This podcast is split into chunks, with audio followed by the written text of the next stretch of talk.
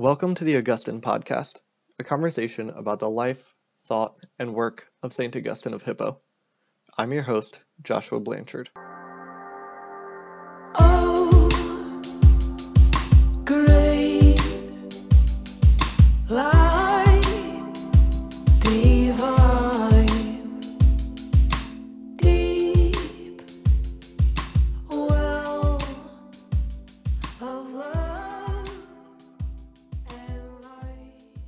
My guest today is Dr. Han Lewin, Kantzer Komline. She is the Marvin and Doreen DeWitt Professor of Theology and Church History at Western Theological Seminary. She received her PhD from the University of Notre Dame. She also holds an MDiv from Princeton Theological Seminary and a BA from Wheaton College. Her research focuses on early Christian theology. Many of her publications concern topics in Augustine or his relationship to other thinkers, ranging from Ambrose to Cyprian to Karl Barth. She also has published on more recent figures such as John Calvin, Jürgen Moltmann, and Erich Przywara. Kantzer Komline's research has been supported by a number of fellowships from the Fulbright Commission, the Louisville Institute, the Augustinian Institute at Villanova, and the Humboldt Foundation. Her current book project, The Idea of the New in Early Christian Thought, analyzes how Christians of late antiquity conceptualized and defended the innovative character of the Christian faith.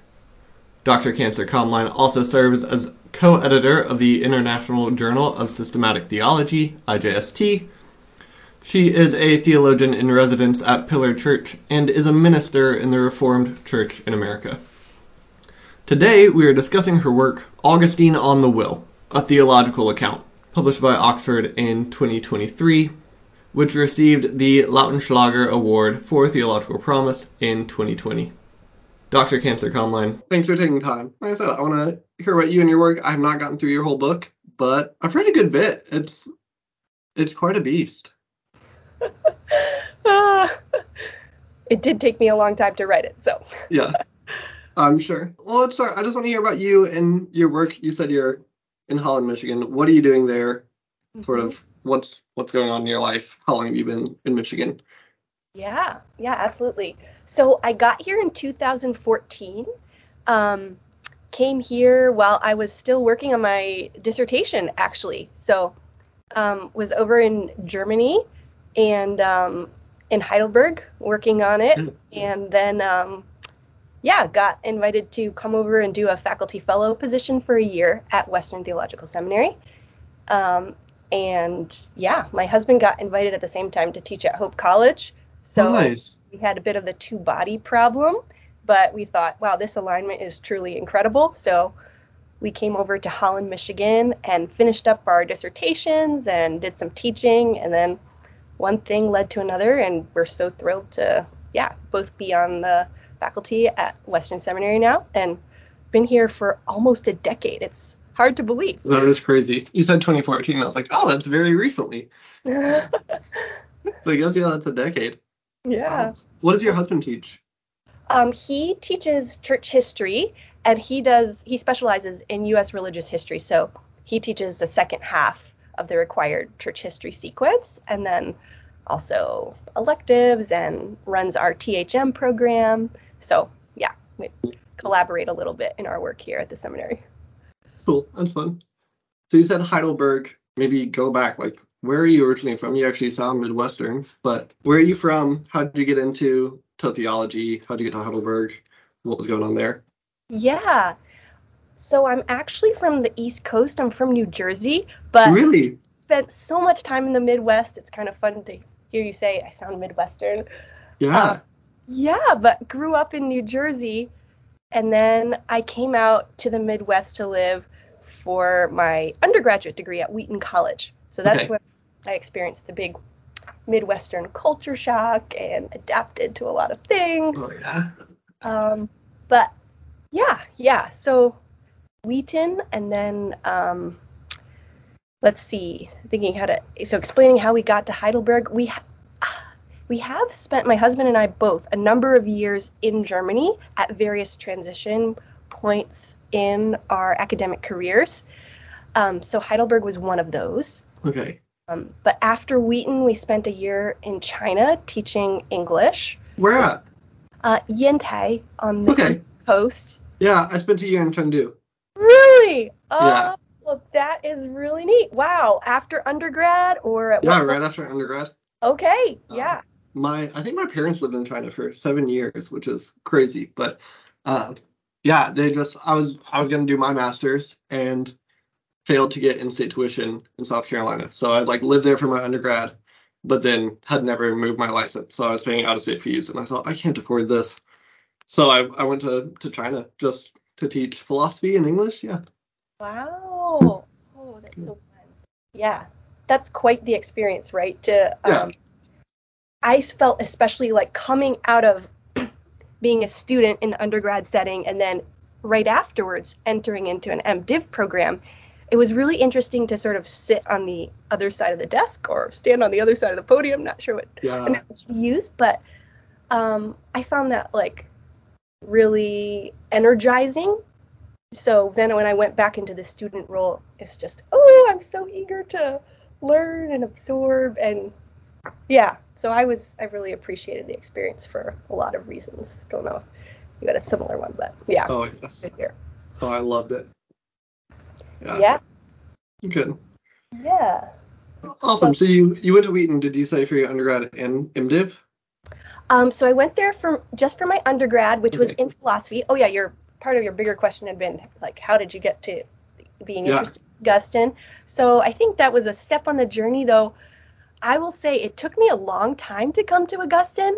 Yeah. I remember my dad even like gave me a little copy of Augustine's Confessions as a teenager, but I don't know. I I never really resonated with it earlier in my life.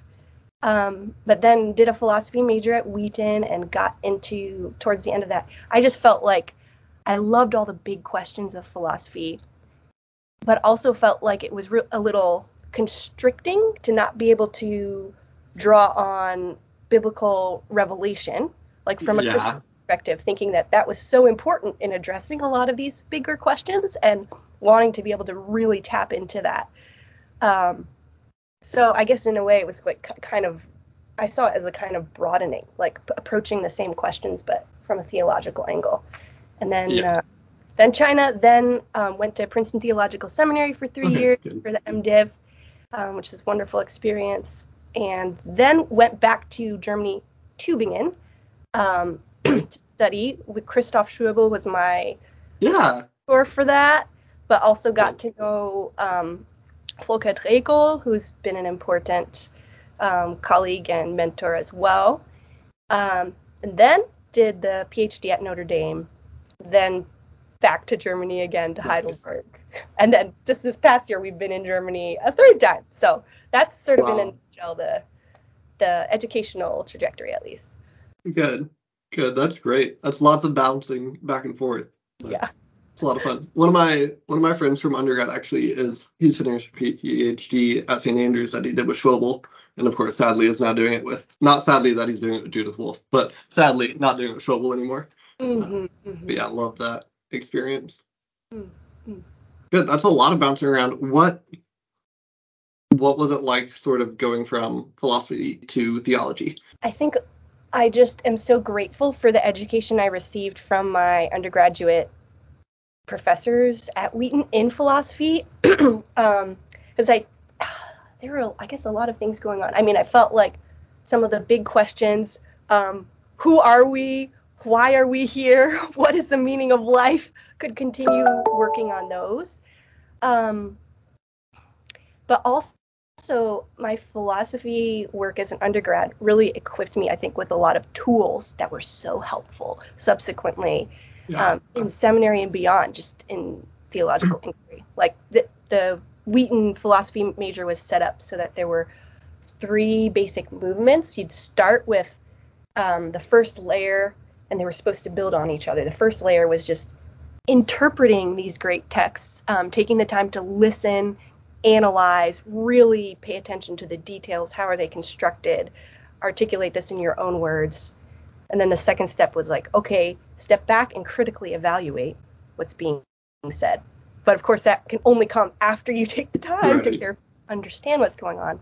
And then third, how can you build constructively on what's been said? And so um, just the preparation to move through those three steps, analyze text carefully, think through questions, was so useful. So I think it was sort of a natural kind of transition from philosophy to theology. Yeah. Yeah. Good. I'm glad. I think mine has been similar. I Mhm. cherish the tools. At times I, I resonate with what you're saying. Where you're like, this sort of seems like I'm playing with one hand behind my back. Like Mhm. I- I've got some thoughts, but we're just not allowed to talk about them. Uh, Yeah. And I think that's I kind of liked us existing in yeah fifth century where those distinctions don't really matter yet. But Mm, mm. I do struggle sort of translating it out of out of patristic work and into contemporary philosophy. Mm, Uh, mhm, mhm. Great, but now you're you're fully a theologian. What do you do at Western, and sort of how would you define your work? Yeah, sure.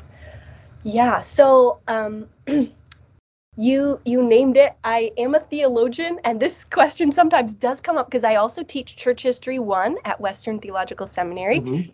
Um, but was trained in a theology department, so definitely approach even church history from a very theological angle. I'm always interested in those questions.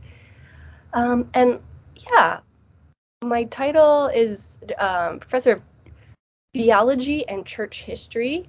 Um, and I would say I, I come at things from like a center of in early Christian theology, but I'm definitely interested too in contemporary questions, systematic theology. I teach that as well, systematic Okay. theology one. Um, yeah, so I'm always uh, as I'm Obviously, some Protestant theology based on your wall art. You're seeing Calvin in the background. Yeah. Yeah, this is this hung in my grandfather's office. So Wow. yeah. Yep. I, I so I like having it here. It reminds me of my roots in Calvin, also of my grandfather. Um, yeah. Yeah. It makes me feel a little bit better. I was like, that's a very large picture of Calvin just to choose to have in your office. it totally is. Yeah, yeah. And to tie this back to um, Augustine, I remember in seminary being in a class taught by Elsie McKee on John Calvin and just like being mesmerized by it. Um, and coming up to her after class and being like, "So where? Who are who are who's Calvin's most important influence and like where is all this coming from? What are the sources?" And I remember her saying, "Well, you know." Augustine's pretty important for for Calvin. So I love that too, just exploring how Augustine Augustine's legacy is mediated to us, his influence Yes. on other figures in the tradition. Yeah, absolutely. No, you can replace Calvin with pretty much anyone in that sentence, and the answer remains the same. yeah. Well, good. And I assume you like it there if you've been there nearly a decade. Oh yeah, it's wonderful. Yeah, I think it's a place where, um, like the all my academic interests are like really valued, and I can engage students on that level. But also there's this sense of larger purpose um, that we're here to serve the church and think about how all this can be brought to bear to help the church flourish today. So I just feel like it's um it's really meaningful meaningful work. And yeah, we love it. Good. I'm glad. So, what was your sort of first introduction to Augustine, aside from your dad giving you a copy of the Confessions that you didn't read? um, you know, I feel like that line Augustine has that's so famous from uh, Book 10 of Confessions, where he's like, "Late have I loved you." That's me and Augustine. Late have I loved Augustine. Late did only late did I come to Augustine. It wasn't till seminary actually. Um, but I had a number of wonderful teachers who really helped me um, get to know him for the first time. So um, Ellen Charry, who's now retired, I did a master's thesis with her and um, read through De Trinitate with her on one-on-one in an independent study. So that was amazing, and um, just digging into his theology. Um, took a class with John Bowlin, which Huh. was also a wonderful, wonderful opportunity to read through a lot of Augustine text for the first time. And I remember him. We we spent some time on Ad Simp- Simplicianum and the Augustine's change of mind there. And I remember being so skeptical. I don't know why, but I just thought, like, really, was this was this single work really so pivotal, pi- pivotal, and like, is this really? Did there was there really as dramatic a change of mind as he wants us to believe? I was Yeah. a total skeptic, which in retrospect is so ironic because I've come to be very persuaded of how crucial that change of mind was. Um, but that was an important course. Yeah, and then um, even like Elsie McKee and just um, thinking about Augustine's influence on the Reformed tradition, that was really important. And George Hunsinger, Bruce McCormack, all. Yeah. So it all sort of worked together from a lot of different angles in seminary. Good. So you you got to Ad Simplicianum, and then where did this Augustine on the Will start? Was that your PhD, Mm, or yeah, that another study? yeah. I was not one of these people who go into any phase of my education, really, but uh, also not into my doctorate, really having a clear plan of exactly what I would write about. Oh, yeah. kind of open to exploring and learning and so there was so much opportunity for that at Notre Dame. Good. Um, yeah, but actually it was in a, a paper I wrote for my advisor, um, Brian Daley, and um, was writing about uh, some of Augustine's anti-Arian writings that I, p- Okay. these don't get a lot of press. It's sort of like, you know, we're past Nicaea at this point Yeah. but um, it those in those writings he was um, he made some comments about the human will of Christ that really were interesting to me. So I wrote this paper for a class for Father Daley about um, the human will of Christ and how Augustine affirms it in the context of this controversy. And then he was like, "Ooh, you should maybe like pull that out and w- work more on that." So I did a another paper for the Oxford Patristics Conference on the on this topic, exploring how this idea of Christ's human will developed over time in Augustine, comparing him a bit to Maximus the Confessor. Um, and then it kind of grew from there, where um, also in conversation with my advisor, um, who's so encouraging, is like, yeah, let's make this bigger. Talk about the, the will in Augustine, which I feel like maybe that's kind of unusual that it, an, an advisor would encourage you to make a topic bigger rather than Yeah. smaller, but um, yeah, it sort of grew out of this more focused study, and and then became there was a larger question about the development of his understanding of the human will more broadly. Yeah. Like I said, it's a beast of a book. Um, it's one of those books that you're like, do we really need this book? Like, surely there's books on Augustine on the will, and I would understand. Yeah, Augustine on the human will of Christ in the Arian controversy. That sounds like a good a good book for me. Um, just to say Augustine on the will. So I assume it the current version is more than what you got done at Notre Dame. And if it's not, just lie to me. If you if you did all that during your PhD, that's fine. Well, really, I um a lot of the work of producing the book was like cutting things out, cutting out Latin, um, shortening it down. And I know it's still so long. Oh, but I I am really grateful. It was just issued in paperback. Like I just got the Oh, paperback good. delivered to my home last week. So I'm so grateful because um, maybe partly because of its length it's, and just because of um, university press monographs being so expensive generally.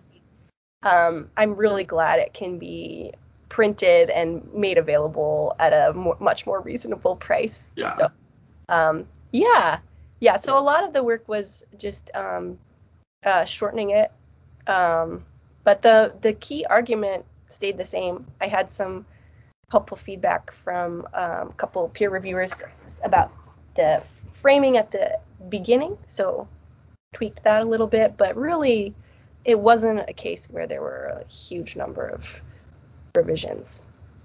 Awesome. That's great. I'm envious, but that's great. My PhD will be just as comprehensive. oh, I'm sure it'll be terrific. It will be passing, and that is terrific. yeah. Okay, so give me the the sort of synopsis uh, for those who haven't read the book. What's the argument? Uh, give me the the five minute overview of Augustine's theory of the will. Yeah, sure. Um, so I think the the the thing that I'm so grateful for is that the structure was just able to um, be presented in a in a way that's like thematically logical as well as Yeah. chronologically logical. So I wanted to trace how his thinking about the will developed over time. And there's this whole debate, you know, about continuity or discontinuity in Augustine, of course, and Mhm. like how should we think of him as a radically discontinuous thinker where um, he the, his early and late self can be pit against each other, or should we see him as more um, of um, working out insights that were present initially in a way that's compatible with his previous thinking? And I think uh, one way of looking at the book is kind of an approach to that question um, and offering a both and kind of answer through this model of thinking about how he developed um, as uh, neither like a um, rejection, an outright rejection of his previous views, nor this development whereby nothing substantive really changes, Right. but more of a layering, um, a deepening and a layering. And I think um, that's where these images that he uses and the thematic focus, where we go through creation, fall, redemption, eschaton over the course of the book, uh, we can, I think, we can see his thinking developing according to that schema. We there's a way of reframing the early stuff, not as irrelevant, wrong, um, outmoded, obsolete in light of his later thinking, but rather like reframed and recontextualized. So Yeah. his early views of the will, even though he talks about it in a sort of undifferentiated way, like this is just how the will works, like um, on the um, De Libero Arbitrio, on the free choice of the uh, of the will. It's not like on free choice. It's not like um, that description becomes totally irrelevant. But when he says that the will is like very autonomous and can direct itself, this is like later reframed. Okay, it is relevant, but it applies only to this this certain phase that will as it was created and then more and more layers are added on over time so there these additional dimensions build and develop his understanding more um, but don't render the previous phases obsolete Yeah. Maybe not obsolete, but yeah, in need of some revision because there are some bold claims that sort of just have to go. Right. Mm. That the like that the will is autonomous and not acted upon by external things.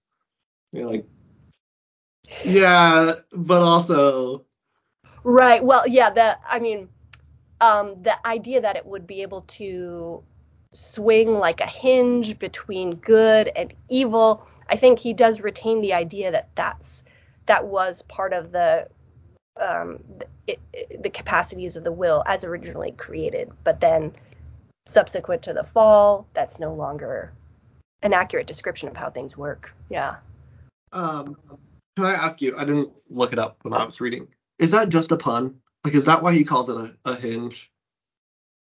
mm, um, cardo is the latin word Right. Is it just a pun on the hinge of the heart in some like I don't know. But uh that's all I thought is I would not be surprised if this is a pun. oh interesting Mm. I didn't I didn't look up where it's from, but Okay. I I caught the the Latin parenthetical just today as I was rereading the conclusion and I was like, huh. Oh, yeah. I hadn't really considered that. Yeah. Um, I'm not sure. Yeah. So yeah, what what do you feel like stays the same? Um what are the things that that really develop and maybe you know why? I mean, Hmm. there's there's definitely a different sort of focus, but it's not like Augustine did sort of creation and cosmology and then uh, was done with it or anything like that. Um, Mhm. so what sort of what sort of makes this an organic development? Um, yeah, and what do you feel like is added to and what's taken away? Hmm. Yeah, I think um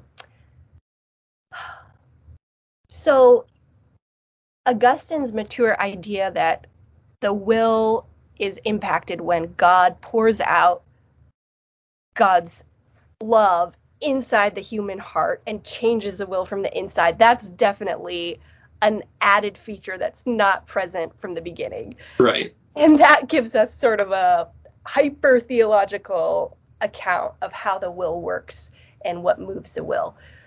Um, but I do think it's true from the very beginning. Um, his thinking about the will is always theological. I mean, when he's thinking about the created will, he's developing this in dialogue with the Manichees Yeah. and um, their understand their um, more dualistic understanding of the universe. And so he this is that's the polemical context for his earlier understanding.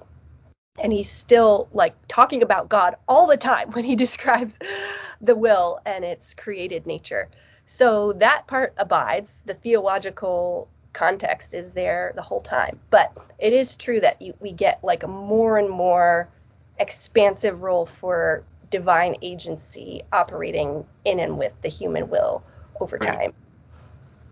And when you say those mature views, like what is are there texts that you think of? I know you mentioned uh, the city of God as like mature views in the eschaton, but um, I'm just asking for my own lit purposes. Sort of what's the the last and most mature development of of Augustine's take on the will?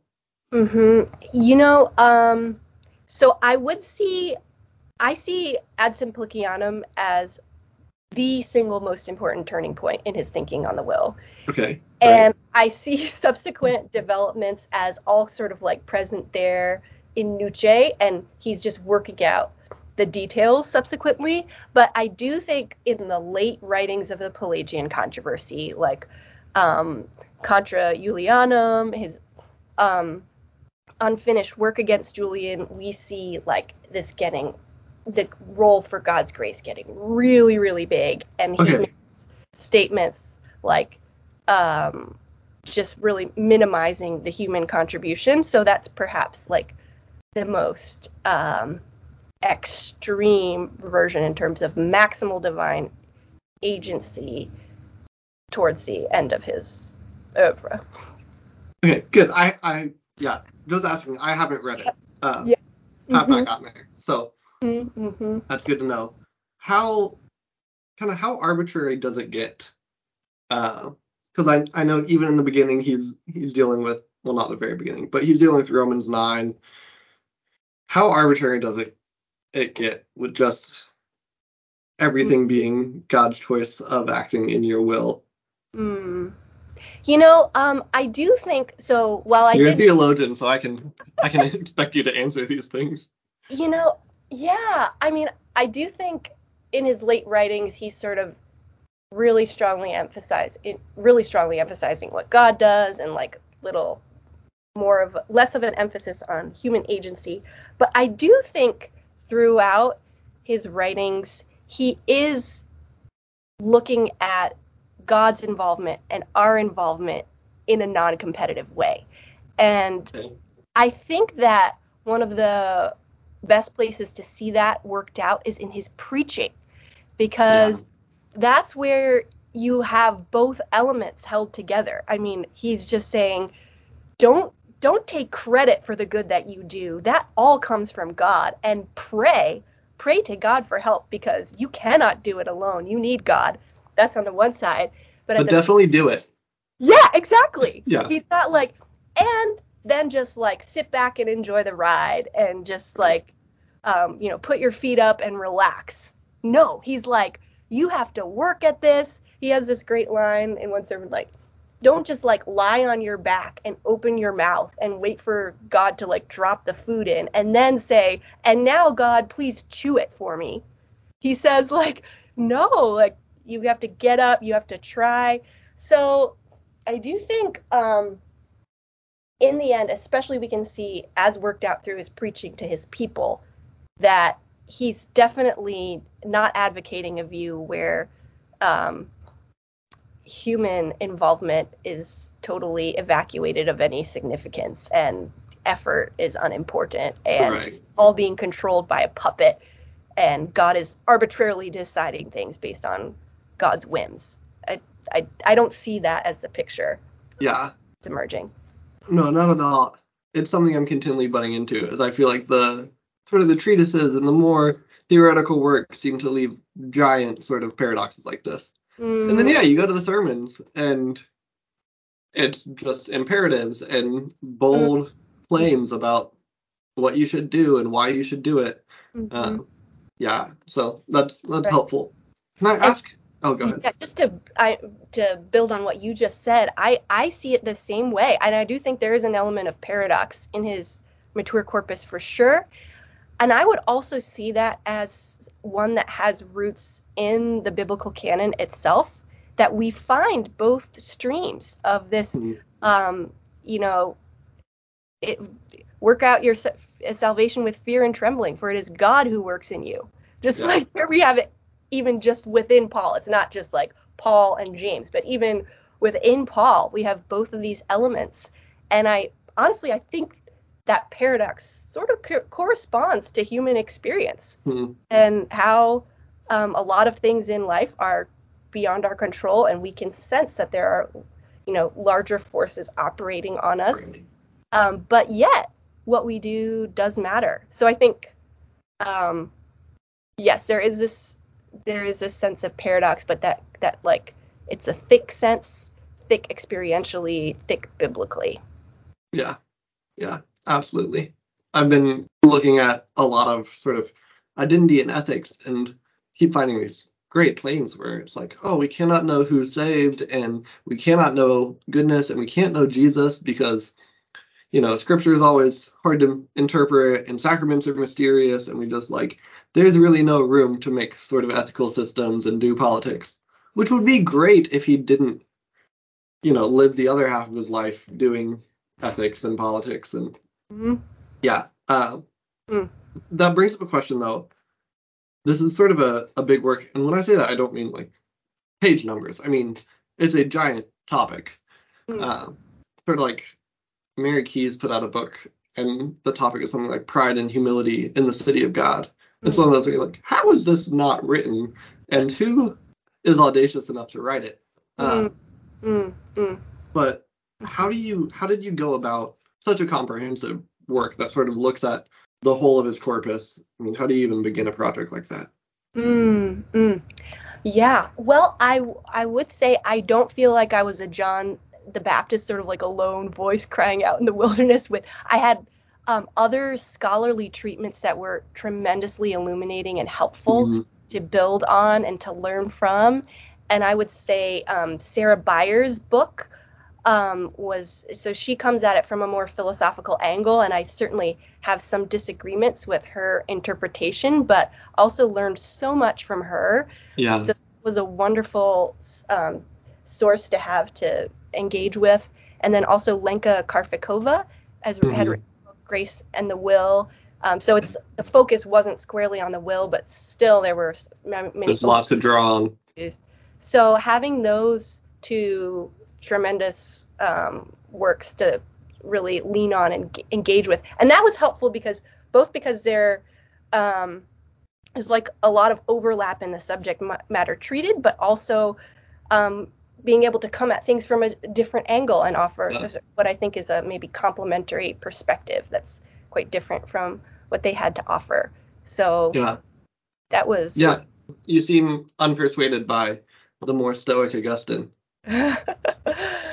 yeah yeah i mean i i don't want to um suggest that stoicism was unimportant for him Mhm. or not playing a role however when when people start to make claims like this you know the stoic influence was important for his thinking on the will to the exclusion of this being a biblically influenced or determined conception. Yeah. That's where I start to want to offer a different perspective.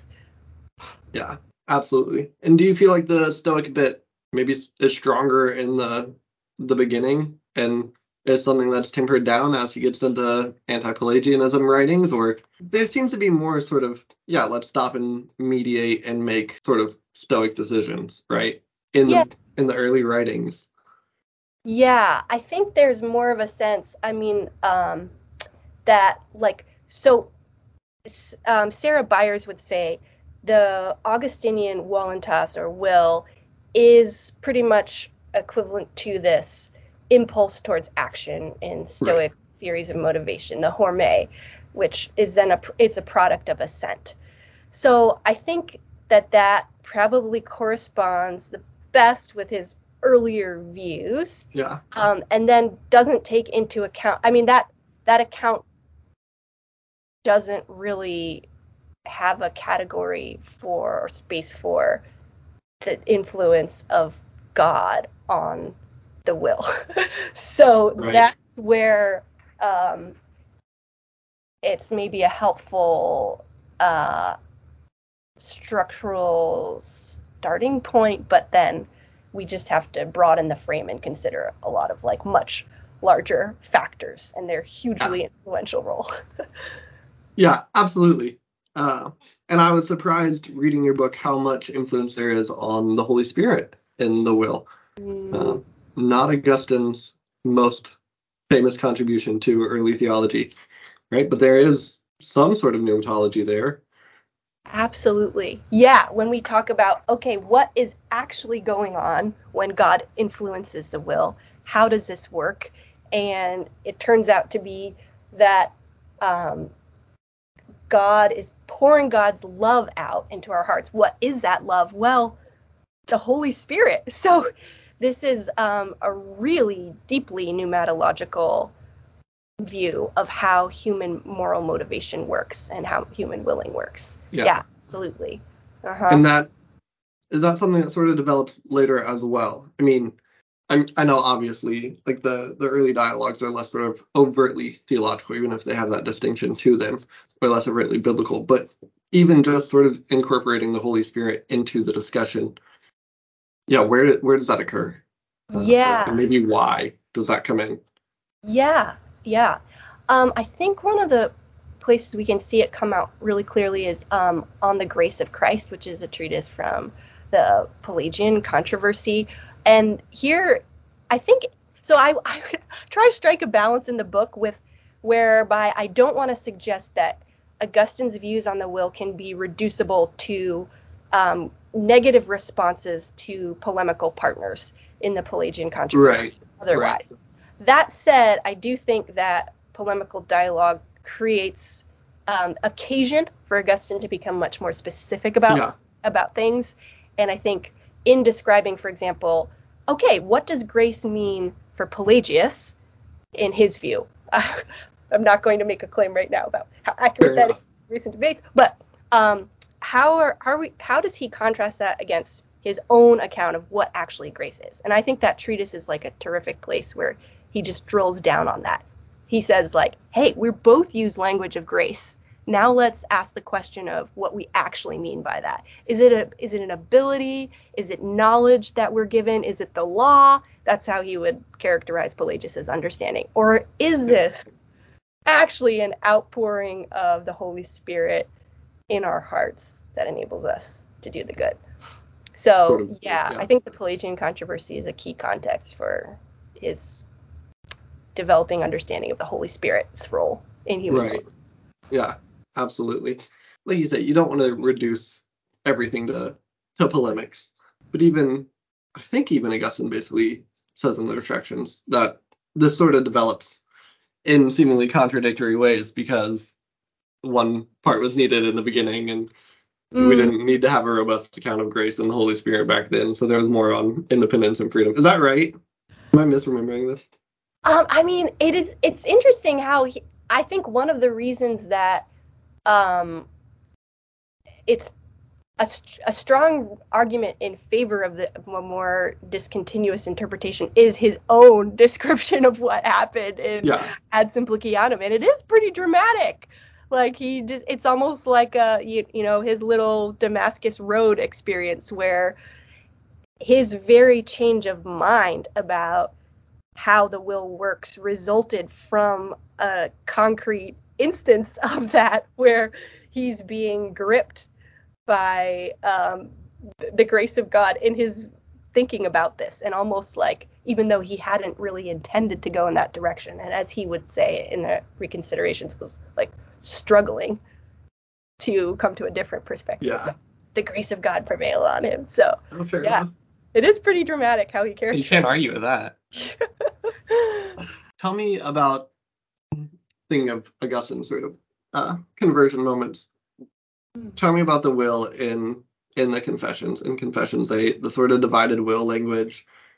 What's going on there? Um, I know he wrestled with Romans 7 more overtly earlier and later, but sort of what do, what do you see as this divided will or um, impotent will, that sort of thing? Yeah. Yeah, I think it's um it's this is one of his changes of mind that's kind of interesting. Is Romans 7 is a sort of initially thinking this is um this describes the um person in the pre-conversion state, pre um, outpouring of grace where there's this drastic struggle. The very thing I do not wish to do is that's the thing I do. Um, and I think in Confessions, we see in like the struggle leading up to his own conversion, we see that kind of uh, tormented pull Yeah. uh, in both directions, a struggle. Um, but then I think it's fascinating to see how, as time goes on, he comes to see this struggle also as just sort of an ongoing element of Christian existence, this side of the eschaton, that we can't really leave these radical struggles behind us. And for that reason, conversion is also something that has to be continual and occur again and again. Um, and so we see in Confessions this paradigmatic conversion episode Yeah. in his life and also like in the tradition writ large it's been so influential but then it's interesting to also to think about how um, his his uh, later description of how this is not just like a one-time thing but sort of the pattern of christian life Hmm. Yeah, the most uns unsatisfying thing of you've got this conversion, and then it's like next page, and who am I, and what am I doing? Come on. Um, Uh, Yeah. I, I love know how- you. Oh, go ahead. Oh yeah, I just love how um a lot of his sermons will end with this phrase "conversi ad dominum," let us turn ourselves to the Lord, and just thinking how um, this is worked into the structure of his worship experiences with his congregation, and just reminding them maybe it, perhaps they were physically turning at that moment too, but just that this is kind of the rhythm of the Christian life, this continual reorientation and returning um, ourselves to to God. Yeah, absolutely. One more sort of pointed question is, in all this, what do you feel like is sort of the relationship between these slippery words of will and love? Like, is there is there ever a clear sort of distinction or understanding? Because I'm I'm working mostly in the Confessions and De Trinitate and the City of God, and in those they're just sort of pick whichever one you want at the time. Mm-hmm. Mm-hmm. Mm-hmm. Yeah, it's a great question. I talk in my conclusion a little bit about the relationship of those two terms and how they we should um, think them think of them together and Yeah, how they need to be um, united in our reflection on Augustine and the will. Yeah. Um. So I think somewhere he maybe says like the will is a strong love. I think so. They're like, it's really honestly, I have devoted quite a bit of time to trying to come up with like hard a hard definition. What is the will for Augustine? And uh, uh, draw the lines clearly between um, willing and other like cognate concepts. But in the end, this project was kind of interesting because I sort of had to let go of that yeah, because it's really not his interest. Um, and I think that um, I don't know. At the end of the day, I think what he has to offer is not sort of like water watertight descriptions of okay, this is exactly how we're going to Yeah. the will. Um, that's less his contribution than this like larger narrative framework for approaching things. So at, I guess at the end of the day, I would say I do not have like a a really sharp philosophical answer to that. no, that's okay. and I also don't think that Augustine Has really offers one either. No, definitely not.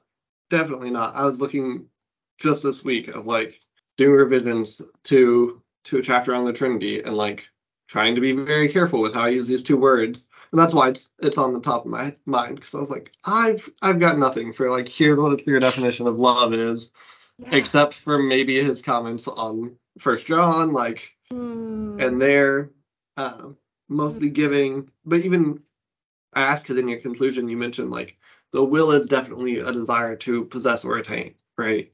To to be one with something, and so often love is a, a giving up and a, a non-possession and a non-attaining. Uh, Hmm. but these two are definitely moving together, right? Yeah, right, right. And he does does describe love as a drive towards union as well. Yes. So that there's that seems to be a parallel with willing. And I'm so glad you mentioned the context of his Trinitarian thinking because I think that's one place we can go to see just how closely these concepts are related to one another in his doctrine of the Holy Spirit. I mean, he Yeah. can talk about the Holy Spirit as um, he, he can describe the, the Holy Spirit in terms of voluntas and Mhm. a- also as love. So Yeah. the fact that um, theologically these terms meet in the person of the Holy Spirit, I think, is significant too. Yeah, absolutely. Yeah. Um, yeah, I was I just was just looking back through that introduction or conclusion.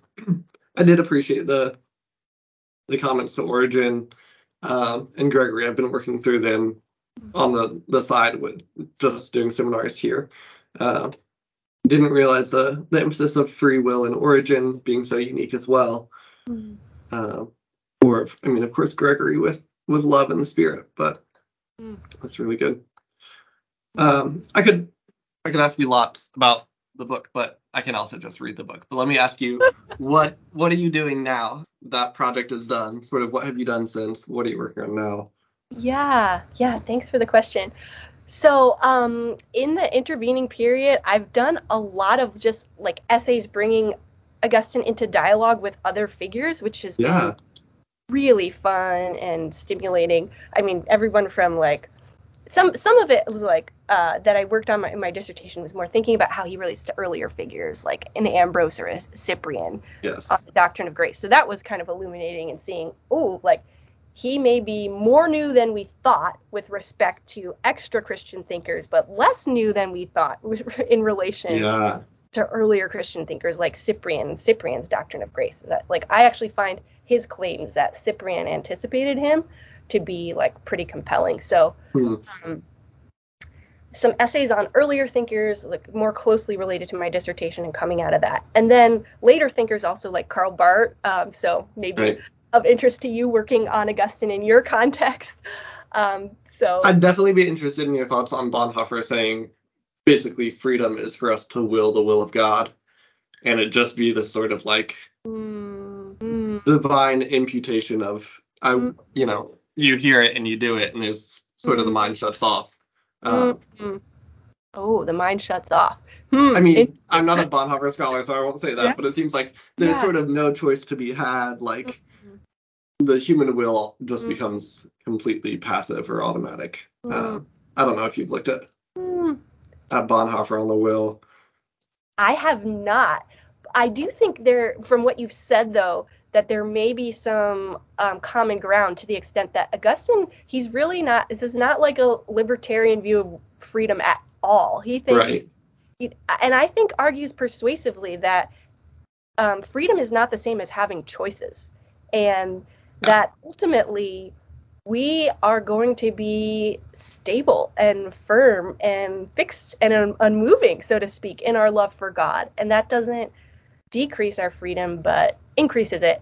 At the same time, I would think he's trying to get away from, like, he, he wouldn't want to see us as robots or Right. puppets that are just controlled and, you know, we, we're not actually personally um, invested in this direction of our willing at all. And I think for him, for Augustine, part of the way he secures that is we are always going to be remembering and retelling in praise the story of what we went through and what God has done for us. And so this is like, uh, I don't know, maybe that recollection, that memory, um, also helps to make, to enliven this this stable willing and personalize it too. I have no idea how Bonho- what Bonhoeffer would say to all I that. don't either. This is just hearsay. yeah. It's just what I hear around the office. Yeah, Uh, yeah. yeah. I'm just um, I'm I'm curious as to to how those work out. Yeah, maybe I'll I'll ask Bruce when he gets here. He'd know. There's also like a dozen Bonhoeffer scholars uh, in this building, so I could just do my homework. I just didn't know if you you had any thoughts. Good. So you're doing constructive stuff, um, looking Oh, at modern sorry. theologians. Your larger question. Yeah. Yeah. Um, and then my my big big project that I'm working on right now is um, a book on the idea of the new in early Christian thought. Okay. And this, um, I'm just loving it. It's been really fun. So I spent a year in Tübingen, 14 months actually, just coming off a sabbatical, Wonderful. working on this with Volker Drecoll as my host. So that's Yeah. kind of the big project at the moment. Good. What do you mean by the new? Yeah. Um. So this comes out of uh actually like a question from a peer reviewer on one of my publications on the Pelagian controversy. Just number two. Yes. because um, the the in the Pelagian controversy, they were like there are a lot of accusations that Augustine was coming up with this teaching on grace that was unprecedented and no one had Yeah. ever said this before, and this is novel a novelty that's dangerous. Right. So the reviewer was like, comment on like novelty more generally at the time. So this got me into some of the secondary literature, and I just think it's such an interesting contrast to today how the prevailing assumption in this early period was um, coming out of antiquity was older is better. So um, that is sort of the backdrop for this question. Then um, how, but at some point a transformation happened, right? Because that's no longer the assumption that people have. And how did what does Christ, early Christianity have to do with that change of mind? So the new construed quite broadly, like um, just how do how does the question is like how does Christian theology change Develop. how people evaluate newness and innovation sort of generally. Um, but then I'm focusing on specific specific specific um, statements that early Christian theologians make about newness, New theology. theological in their character. Oh, that's yeah, that's very good. That sounds fascinating and is worth worth reading. I probably need to read it. Oh, well, it's sort of it's definitely expanding my focus a lot more. I mean, this is definitely Augustine will figure, but figure in it, but it's not a book about Augustine. Yeah. So really exciting for that reason and just take some time to work through all that. Absolutely. Yeah. Yeah. Um, my last two questions are first, what work of Augustine's should we be paying more attention to? You've at least like worked through the whole corpus. Um, Possidius tells me not to believe you, but you've at least worked through a lot. So what do you think we should be paying more attention to?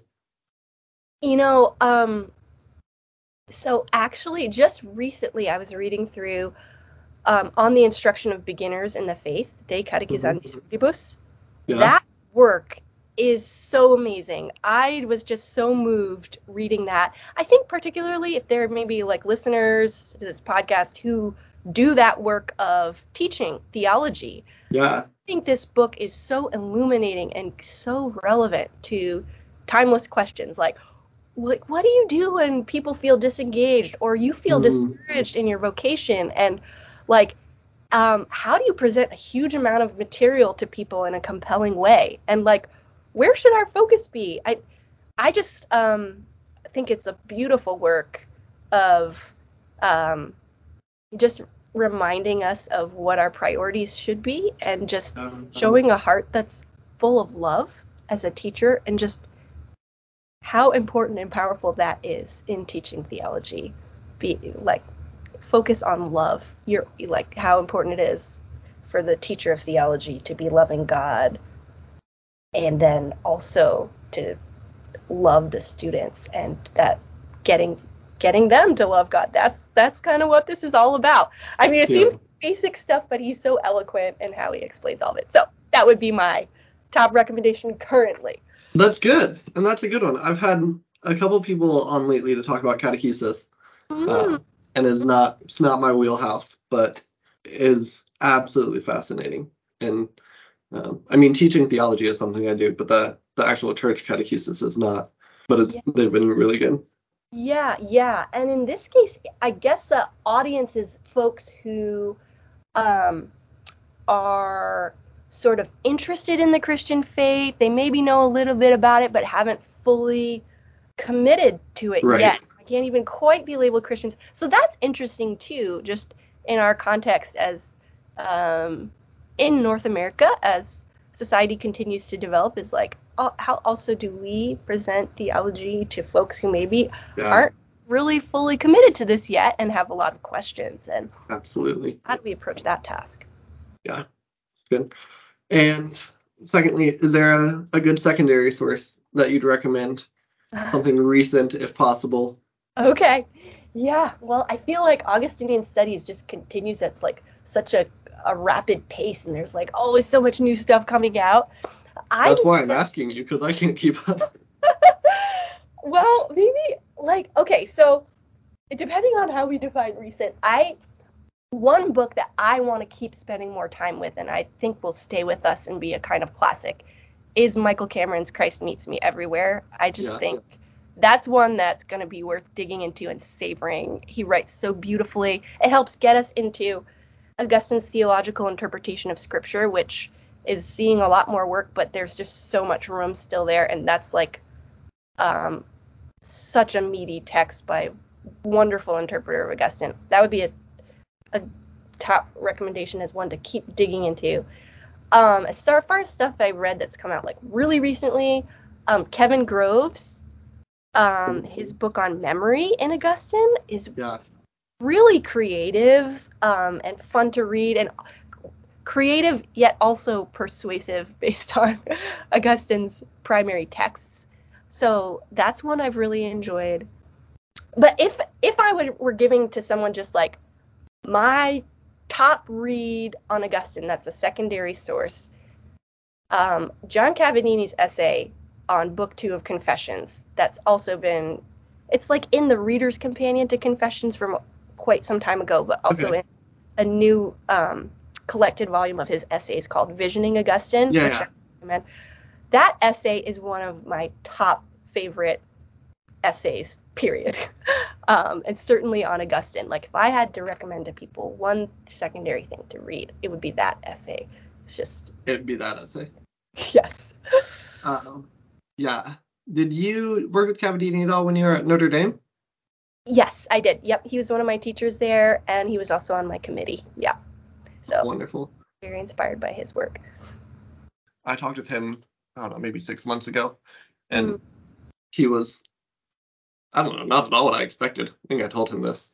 Uh, I just said, like, I don't know, I've never met him. He's just in the footnotes of every book I've read for the past 10 years. So, you're like, I don't know what he's going to be like, but he was perhaps my favorite person I've talked to doing this podcasting. Oh.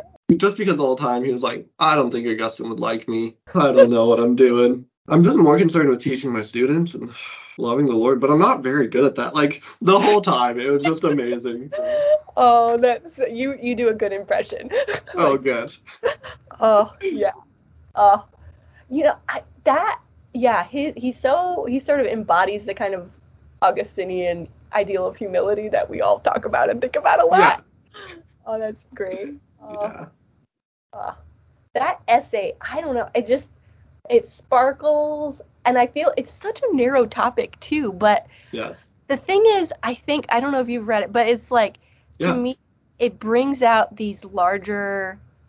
It almost can provide um, a model for how to approach his entire project and think about what he's doing, thinking about how his theology is like pointing in a very personal way, rhetorically powerful, literally powerful way, but back to the mysteries in the biblical Yeah. text itself. I just And think it's, it's it's one of those essays that I it feels like Augustine. Like it Mhm. gives you the taste for it.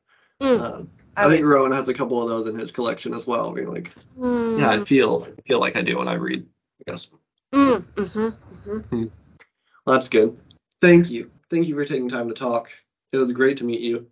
Likewise, it's my pleasure. Thank you so much for the invitation and for this podcast. It's really cool. I got to listen to a, a few episodes like as I was preparing for this, and you do a really lovely job. And it's so nice to have these out there. I'm, I'm planning to keep listening. You're doing good work. Good work. Really appreciate Thank it. you. Thank you. Oh, absolutely. Thanks, Joshua. Take care.